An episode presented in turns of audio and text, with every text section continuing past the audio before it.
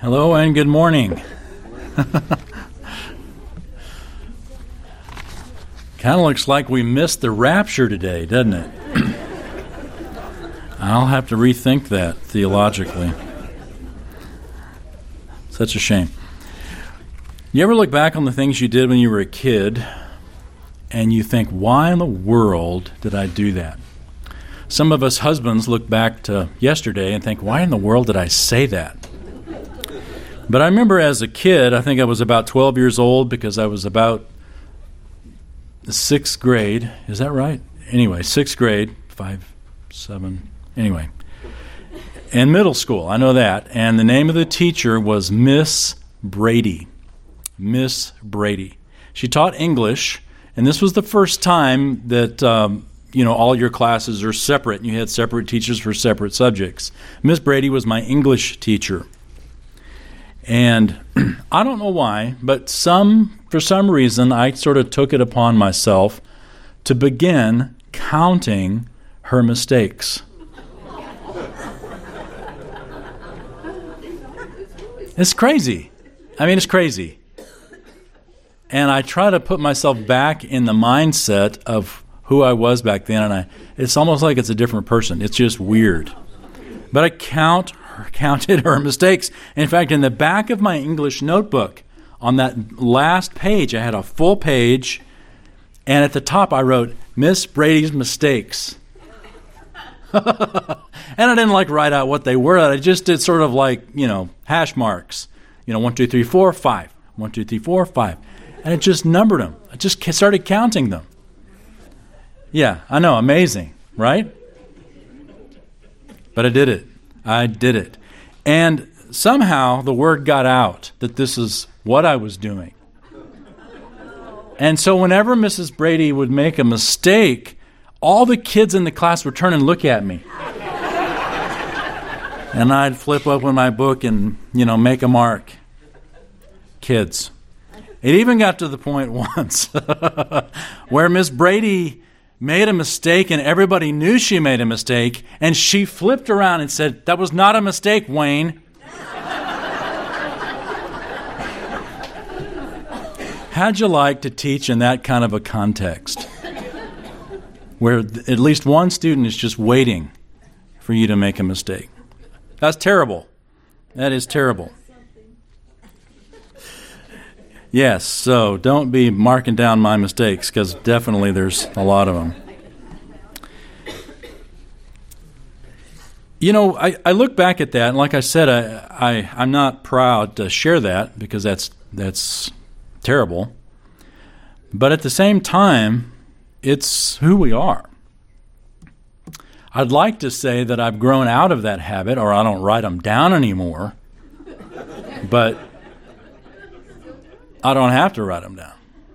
And neither do you.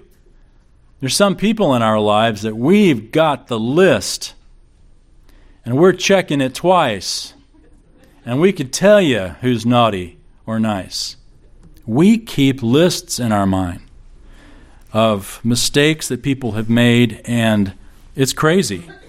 I mean, we accept fully the forgiveness of our Lord Jesus Christ but for some reason we aren't able to make that transfer to the lives of other people who need forgiveness as well. Jesus can forgive me, but I will not forgive others. In fact, I'm going to keep a list of it. Turn to Leviticus chapter 9. I've jumped a few chapters ahead here to look at a special theme that we see in Leviticus 9 that we'll talk about. I read about a little boy named Timmy who was afraid of lightning and thunder. And whenever there was a bad storm, he'd always run and jump in his parents' bed. And so finally, you know, the mother tucks him back in and says, you know, Timmy, don't be afraid. You know, you need to remember that God is with you. And so Timmy says, okay, God's with me. And so, you know, another 10 minutes go by, and there's this loud clap of thunder. Timmy scrambles back into his parents' bed, And she says, Timmy, don't you remember that God is with you? Oh, yeah, I remember that God is with me, but I need somebody with skin on. don't kids say the greatest things? We need somebody with skin on. We need somebody, we need a God with skin on. I remember uh, my mom, many of you know, has uh, been with the Lord now, so I'm trying to guess it's about 18 years. But uh, she struggled hard with life. She was an alcoholic, and that was how she uh, tried to avoid a lot of the pain that happened to her, both as a victim and as a result of her own decisions. She had a wonderful heart. She was a believer, uh, but she still struggled greatly. And I'll never forget one conversation I had with mom uh, on the phone, and I, you know, as I would often try to do, sort of like a child in a in a thunderstorm, I would tell her about the Lord, and we'd talk about God and how God might be able to be a solution or at least a direction for her as opposed to other things she was pursuing. And that seems to go well until the thunder claps, you know, and then we need a God with skin on. It's not just this academic God in a book, God who sometimes says yes to prayers, most of the time says no. Mom said, and I'll never forget her words, she says, I want a God I can touch.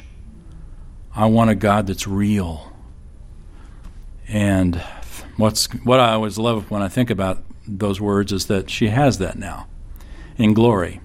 She, she has, uh, in a tactile way, what she only had here by faith. But we need a God with skin on. We need reality in our Christian life, not just academics. We need to see God in the flesh, not just in a book. A God whose goal is not to count our sins, but to find a way to remove them because he longs to be with us. Leviticus chapter 9 takes us back to the beginning of uh, something wonderful in the lives of the Hebrews. Of course, in the first chapters of Leviticus, we haven't made it all the way to chapter 9, but like I said, we've jumped ahead a little bit. But the first chapters here are well, the end of Exodus, they're setting up the tabernacle. Now, the beginning of Leviticus, we've seen over the last weeks, is looking at all the sacrifices that were to be done. But at this point, it, it had all been academic. This is like, this is how you're going to do the burnt offering, this is how you're going to do the peace offerings, etc. But now in chapter 9, they put it into action. And they put it into action because God showed up in a marvelous, marvelous way. So, look at uh, chapter 9, verse 1. It came about on the eighth day that Moses called Aaron and his sons and the elders of Israel, and he said to Aaron, Take for yourself a calf, a bull for a sin offering, and a ram for a burnt offering, both without defect, and offer them before the Lord. Then to the sons of Israel you shall speak, saying, Take a male goat for a sin offering, and a calf and a lamb both one year old without defect, for a burnt offering, and an ox and a ram for peace offerings to sacrifice before the Lord, and a grain offering mixed with oil, for today the Lord will appear to you. Wow. Verse 5 So they took what Moses had commanded to the front of the tent of meeting, and the whole congregation came and stood before the Lord. Moses said, This is the thing which the Lord has commanded you to do that the glory of the Lord may appear to you. So twice we're told here, get get ready. All the sacrifices that we talked about, get them ready because God, verse 4, is going to appear to you. And in verse 6, Moses says, The glory of the Lord may appear to you. Something special is about to happen today here at the tabernacle. The emphasis, the repeated emphasis, is that God is going to appear to them. Imagine the anticipation. If we had that knowledge that the rapture was going to happen today, maybe it has, I don't know. Here we are in, a, in our class. But if we had that knowledge, how would you feel? Interesting, I read some time ago the U.S. News and World Report asked those who call themselves Christians in the United States, they asked them this question quote, In general, how often would you say you have experienced God's presence or a spiritual force that felt very close to you? 10% said never. This is Christians in the United States. 10% never have. 17% once or twice. 23% several times, 49%, basically half, said many times. Well, that's U.S. News World Report. George Barna's survey showed that nearly two thirds of regular church attenders say that they have never experienced God's presence at church even once. Here in this passage, verse 5, this, this tent notice is called the tent of meeting. Prior to this tabernacle being set up, there was another tent of meeting that Moses had, sort of outside, that Moses would meet with God. But now, once they set up the tabernacle, that one's gone, and they only focused on this one. The tent of meeting is what it's called. Notice it's not called the tent of reading, the tent of giving, of listening, but it's the tent of meeting. This is where you would come to meet with God. And if you're one of those who comes to church on a regular basis who has never experienced the presence of God, I want you to maybe just challenge yourself to ask why. Why? Why do we come to church? We don't come to church just to be entertained, though often we are. We don't come to just get our needs met, though often we do. We come to worship God. We come to meet God in a way that we don't in our personal, private, quiet times. You know that worship is the only thing that we do as a body that is not something that we can do together uh, uh, individually. And worship would also include communion. We can't do these things by ourselves. The church, the word church means assembly.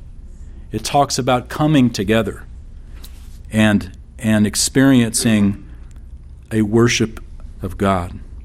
This is why we gather. We can read on our own, we can listen to a preacher on the radio, we can do a lot of the things that we do here in church by ourselves, but we can't do together uh, worship like we can here at church, or by ourselves like we can here at church. Now, look down at verse 22, if you would. Skip a few verses. And here's where God actually shows up, or, or begins to here. Verse 22 Aaron lifted up his hands toward the people and blessed them. And he stepped down after making the sin offering and the burnt offering and the peace offering.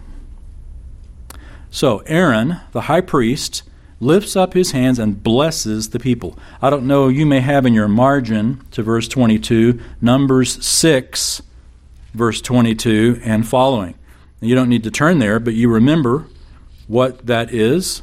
Number 6 is where the high priestly or the priestly blessing, the Lord bless you and keep you, the Lord make his face shine upon you. We could almost quote that because Harry quotes that at the end of our service. He kind of gives us our little benediction at the end of our class. The Lord bless you and keep you. The Lord make his face shine upon you, be gracious to you. The Lord lift up his countenance on you and give you peace. Gracious to you, give you peace. Grace and peace. And so it's no surprise that when the Apostle Paul writes many of his letters, he begins with those words grace and peace and it's because of Christ. Grace and peace to you from God our Father and the Lord Jesus Christ. It is because of Christ that we have grace and peace.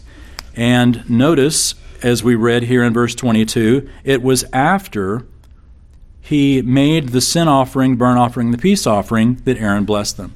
That, that grace and peace comes because of sacrifice, it comes because of the grace of God.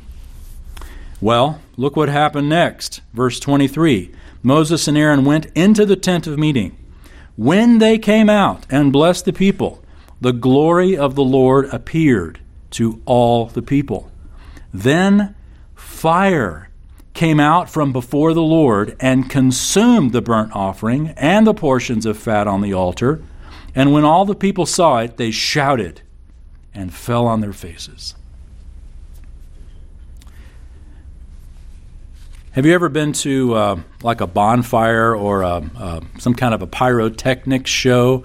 I don't remember. It was like at a circus or something one time where they had this controlled explosion about 20 feet in front of me just whoof. And I felt the heat on my face like I just stuck my face in an oven. And it was it was it wasn't dangerous, but it was definitely shocking. That's sort of what I picture here when the fire comes down and just sort of right there takes up on the altar, like Elijah on Mount Carmel. You've got just this fire coming down, and the people saw it and it says that they shouted. We might think, if we just read here in the New American Standard, that they fell on their faces, they shouted, and were afraid. But if you have the New International Version, it gives a better sense of what the Hebrew text says. The Hebrew word here for shout is a shout of joy. They shouted for joy and fell on their faces. God showed up. God was skin on, you might say. God came in a very uh, undeniable sense. An undeniable sense. The fire came from God. And uh, incidentally, that's why that fire was never to go out. God lit the fire in the tabernacle, which is why you were never to bring any other fire into the tabernacle or into the presence of God other than the fire that God lit. That fire should never go out because God lit it. That was the important thing. I remember reading uh, or hearing some years ago about uh, immigrants that would come over from you know Europe to the states, and they would have they would bring coals from the their homeland, and they'd bring coals from in like these ovens or however they kept the coals alive, kept the coals going. They, they brought them overseas uh, because these coals had been in their family for generations. They had had fires in their homes that they had never let go out. Has anybody ever heard of that before? Interesting. I don't think it's an urban legend. I think it, it's really true.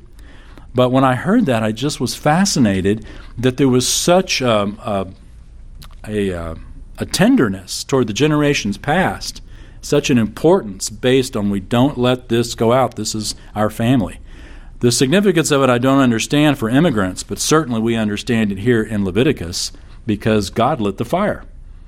God lit that fire, and He says, "Don't you let, don't you let it go out." And every time you go in to offer a sacrifice, or every time you go in to burn incense, you bring coals from the fire I lit. That's why it can't ever go out.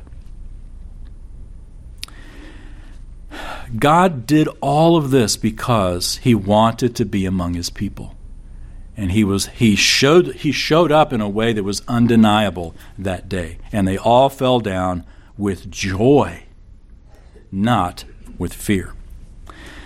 Now, for the rest of our time, I want to chase this theme throughout the rest of the Bible. And we're going to do it pretty fast, and so rather than you feeling like you've got to keep up, you're welcome to go ahead and shut your Bible and do me a favor. If you've got a zipper, zip it. I can always tell when it's about time for the message to stop because I hear the zips. Oh, it's zipping. Is it 12 o'clock? It is 12 o'clock. Time, time to go. Time to beat the Baptists to Luby's. But we're going to chase this theme all throughout the Bible, and the theme is God wants to be with us. This is why he had the tabernacle built, so that he could dwell among his people. So just listen as we go through this and I will. Uh, you're welcome to jot down the verses if you want to look them up later. I'll mention the verse references. But the significance of this is that God wants to be with us. Genesis 3, verse 8 begins and says, They heard the sound of the Lord God walking in the garden in the cool of the day. And the man and his wife hid themselves from the presence of the Lord God among the trees of the garden. Then the Lord called to the man and said to him, Where are you? In that verse, we get the clear implication that God was with Adam and Eve, um, not just here because they'd sinned, but was with them previously because they recognized the sound of God walking in the garden. They knew it wasn't an elephant coming. They knew this is God. And so they hid themselves. Why? Because they'd sinned. And they knew instinctively that God could not allow, could not abide sin in his presence. And so from Genesis chapter 3, God starts for the rest of the Bible to set out to solve a problem. Because Adam and Eve had their first hash mark, as it were, in their long list of sins. And God wanted to solve that problem of sin that separates them from God.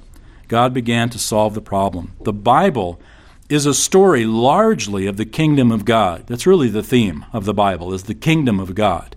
But a sub-theme is how are we going to make that kingdom work? And redemption is what we see all throughout the scripture as well. It's a story of redemption. So, in the course of time, as Genesis goes on, about nine chapters later, we see that God chooses one man, Abraham, from all the people on the planet. and says, Abraham, from you, I'm going to start a great nation. In fact, from you, ultimately, is going to come the one through whom I'm going to be a blessing to the whole world. And of course, we know that this is the Hebrew race and that they were taken down into Egypt as slaves. They were brought out by God's mighty hand, which brings us to what we read here, read here in Leviticus that God set up a sanctuary, wanted them to set up a sanctuary. Listen to Exodus 25, verse 8. God says, Let them construct a sanctuary for me, that I may dwell among them. That's why God wanted that tent set up. It's not just so they could go camping with God, but so that God could be with them. And then after it was constructed, we're told the cloud covered the tent of meeting, and the, cl- and the glory of the Lord filled the tabernacle. Exodus 40, verse 34. God showed up once again. It's the very last verse in Exodus, and the very next book is Leviticus that says, What are you to do with this tabernacle? How can God dwell among his people? And then Leviticus, of course, as we've seen, gives that answer. Listen to Leviticus 16, verse 16. The Lord said, He shall make atonement for the holy place because of the impurities of the sons of Israel, and because of their transgressions in regard to all their sins. And thus he shall do for the tent of meeting which abides with them in the midst of their impurities. God wants to be with his people, but sin gets in the way. And so he provided a way that, that those impurities or those sins could be taken away. And later, as we know, God promised his presence among them in a way that would be much, much different than simply God in the tabernacle or God in the temple. Now there is a prophecy of God in a bod. God with skin on, literally. We're familiar with Isaiah 7:14. Therefore the Lord himself will give you a sign, behold, a virgin will be with child and will bear a son and she will call his name Emmanuel. With us, God, is what the Hebrew literally means. And of course, as the New Testament opens, the very first chapter, Matthew tells us that the ultimate fulfillment of God's promise to dwell among them is found in a baby. Matthew 1 verse 23 quotes Isaiah 7:14. Matthew writes, "Behold, the virgin will be with child and shall bear a son, and they shall call him Emmanuel, which translated means God with us. Now, I don't have baby pictures to show you yet of my grandchild, but I could. It's a little weird and pretty personal to show you a sonogram, but I've seen sonogram pictures. And you know that's you know that you're uh, uh, a, a, a dyed in the wool grandparent when you get excited about sonogram pictures. But sonogram pictures are amazing. I mean, amazing that you can stick this little Doppler thing on a tummy and see this little baby in the womb jumping around. I have seen, and he's a boy, by the way, it's a boy. I have seen this little boy, I mean, doing bungee jumping there in the womb. It's great. It's really cool to see. And it's exciting. As Kate has entered her second trimester. But as I looked at this baby bouncing around in there, this baby boy, I thought about the fact that that was that was Jesus at one point. Jesus was doing the bungee jumping in Mary's womb at, at one point. And what is amazing, of course, he's at a stage now where he can be seen. But in that first moment of conception, there's just one cell. You don't see that. I mean, I guess you could if you look really close, but you don't see that. And to imagine, as as the Apostle Paul writes of um, Jesus, that all the fullness of deity dwelt in bodily form. Meaning, all the fullness, the, the eternality of God dwelt in a zygote, in one cell. That's unfathomable. Not only of, of us to try to imagine that, but it's also unfathomable to think of the humility of God. The God of the universe dwelling in one cell and becoming a man. It's amazing. Well, as we walk through Leviticus so far, we've also seen how Jesus fulfilled the sacrifices. Jesus represents these various sacrifices. They're like a shadow that point to him.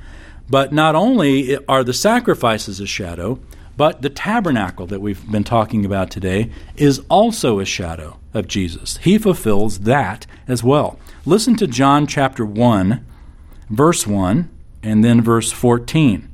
John writes, In the beginning was the Word, and the Word was with God, and the Word was God, and the Word became flesh and dwelt among us. And we beheld his glory glory as of the only begotten from the Father, full of grace and truth.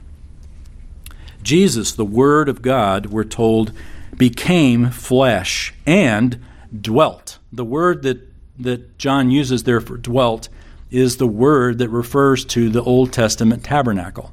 And he makes a verb out of it, and he basically says that, that Christ tabernacled among us. And when he says, We beheld his glory, that adds another layer of wow to the whole tabernacle idea because God's glory, as we read in Leviticus, indwelt that tabernacle and so that he could be among his people. And so when John says that, that Jesus Christ became flesh and now tabernacled with us, it means that the glory of God in the bod of Jesus was walking around among them it's, a, it's fascinating to, to make the comparison of the tabernacle to Jesus because John does that. Of course, Christ chooses his 12 disciples, and we're told in Mark chapter 3, verse 14, he appointed 12, and here's the purpose that they might be with him. He wants to be with them, and he's providing a way to make it happen. John 14, at the end of Christ's life, he says, In my Father's house are many dwelling places. If it were not so, I would have told you. I go to prepare a place for you. And if I go and prepare a place for you, I will come again and receive you to myself, that where I am, there you may be also. When Jesus died, we're told, the book of Hebrews says that Christ entered into the holy place in heaven as our high priest and performed that function that occurred on the Day of Atonement. He paid for all of our sins when he died. All of the hash marks that were on our English book have been removed. They're all taken away. All taken away. And at his ascension, Jesus said, I am with you always, even to the end of the age. He is with us, and he wants to be with us. He, he, designed the whole thing from the beginning. Adam and Eve in the garden were with him the tabernacle in, among the Hebrews to be with them, the temple in Solomon's day to be with them, the glory of God in the body of Jesus that he might be with them. And now he says, I'll be with you always. How? Paul writes to the Christians, to us, to the Corinthians, he says, Do you not know that your body is a temple of the Holy Spirit who is in you, whom you have from God? and that you are not your own. 1 Corinthians 6:19. Now, God is in our bod, if you think of it that way. We've got the Holy Spirit living within us, those of us who have placed our faith in Jesus. And why is that? Because God wants to be with us. God wants to be with us. We are God's temple. Paul would even write in 2 Corinthians 5 8 to be absent from the body is to be present with the Lord. Again, with the Lord. God wants to be with us. So even if we're separate from our body, we're not separate from the Lord. The Holy Spirit is with us in the body. If we're absent from the body, we're still present with the Lord. At the rapture, so whether we die, which is what I just read, absent from the body, we're with the Lord, or if we live to the rapture, we're told in 1 Thessalonians 4, verse 18, and so we shall always be with the Lord. Therefore, comfort one another with these words. So, if we die, we're with the Lord. If we live in our bodies, we're with the Lord because the Holy Spirit's within us. If at the rapture, we'll be forever with the Lord. And we have this wonderful thing to look forward to in the future. After our death or after the rapture, which could occur at any moment, we have the promise of Jesus coming again to this earth. First time he came in the humility of a zygote. The next time he comes, it's going to be with the power of the mighty Christ stopping the war and his feet touching down on the Mount of Olives, where the book of Zechariah says that he will touch down. And listen to what Ezekiel 37, verse 27 says My dwelling place will also be with them, and I will be their God, and they will be my people. Zechariah 2, verse 10 Sing for joy and be glad, O daughter of Zion, for behold, I am coming, and I will dwell in your midst, declares the Lord. These are prophecies that look forward to the future coming of Jesus on this planet, ruling for a thousand years, fulfilling the kingdom of God promised to Israel. And then, if we jump all the way to the very end of the Bible in the book of Revelation, chapter 21, verse 3, we hear this, and it's just this wonderful conclusion. I heard a loud voice from the throne saying, Behold, the tabernacle of God is among men, and he shall dwell among them and they shall be his people, and God himself shall be among them. So, from the very beginning, God wanted to be with his people. Sin separated that. So, God provided the tabernacle, God provided the temple, God provided Christ, God provided the Holy Spirit within us, God provides the rapture, God provides the promised coming of the kingdom in the millennium, and God provides in the new heaven and the new earth that he will dwell among his people forever. Forever because God wants to be with us. So when we think about, you know, Christmas, we often just think about Jesus coming and, you know, of course he's going to die on the cross and all that. And all of that is significant. But that is just one event in many, many, many events and more to come of God's desire to be with us. He wants to be with us. But he's got to take care of that sin problem. And he did with Jesus Christ. God longs to be with us now and forever, and Jesus made it possible. Uh, I like the way Paul Homer puts it. He says, Seeking God with your whole heart is no joke, especially if it might be the only way to find Him. You see, if we come into God's presence, we are to come on His terms, and His terms are through Christ. So, what about now, though? What about here and now today? When you come to church, look at it in a sense of coming to the assembly. You might think of it as coming to the tent of meeting or coming to, the, to a place where we will worship God in a very special way. And in your daily time with the scriptures. It's not just reading a book, it's not just checking a box and slamming the Bible shut and then going and kicking the dog. We live the Word, we love the Word, but it's not just the Word. The Word is the means by which we spend time with God and we listen to the voice of God through the Scriptures. So, from a dry old text like Leviticus and all the way from Genesis to Revelation, we see the wonderful truth that God doesn't need us, but He wants us. and He wants to be with us. He loved us so much that He sent His Son Jesus to die on the cross. Think about when somebody in your life offends you, assuming they're not family. If they're family, it's complicated. But when they're not family, it's easy. Peace out. You know, we're done. Have a good life. See you at the rapture. Maybe. It's so easy when someone offends us to just write them off. We're done. We are so done. Think about how God could have done that with us. Think about how God could have done that with you. But He didn't. He wants to be with you. He is with you. That's the promise we have. That He sent Christ, and then Christ sent the Spirit of God to dwell within us as a, as a seal, as a promise that when He comes again, we will be with Him forever and forever. And we will have, in my mom's words, a God we can touch, a God we can see, a God we can feel, and ultimately a God whom we will worship. I look forward to it. Let's pray.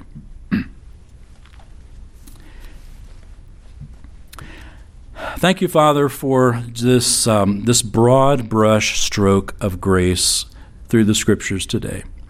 We see it in Leviticus, but it's just one dip of the, of the ladle in the ocean of truth that you long to be with us. Long to be with us so much that you made it happen that you came humbling yourself in so many ways and so many times throughout the scriptures. From the humility of coming and dwelling among a sinful people in the tabernacle and the temple, the amazing humility of sending your son to be born a humble, humble carpenter, to die a death that wasn't his to die, and um, to send the Holy Spirit to dwell us, to indwell us that are justified by grace through faith in Jesus, and yet we continue to sin, and yet the Spirit never leaves us. You want to be with us. The promise that you're coming again to take us to be with you, sending your Son to make that happen. And the, of course, the glorious future we have ahead of us at the second coming of Christ and ultimately the eternal state. We have so much to be thankful for we have so much to look forward to. And most of that is that because we will is that we will be with you. We will see you. As Revelation says, we will see your face. Thank you for that hope. And Father, we do uh, a- ask that if there is anyone who does not have that hope, that does not know Jesus Christ, that your mercy would be upon them to open their eyes, to realize that the only way that those hash marks of sin can be taken off their record is by placing their faith in Jesus, who died for their sins and took them away. We pray that you would draw them to you. And for those of us who have made that decision of faith, deepen our love as you have uh, expanded our, our hope or given us the, the, the insight of our future. May our hope deepen our love. Thank you for this season. Thank you for the time to be able to sing together and to say together that God is with us in Jesus Christ. And it's in His name we pray. Amen. Amen.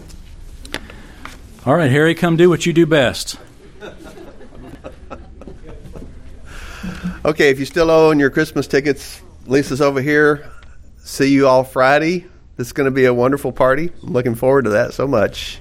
Until then, may the Lord bless you and keep you. May the Lord make his face to shine upon you and be gracious unto you. May the Lord lift up his countenance upon you and give you peace. Amen.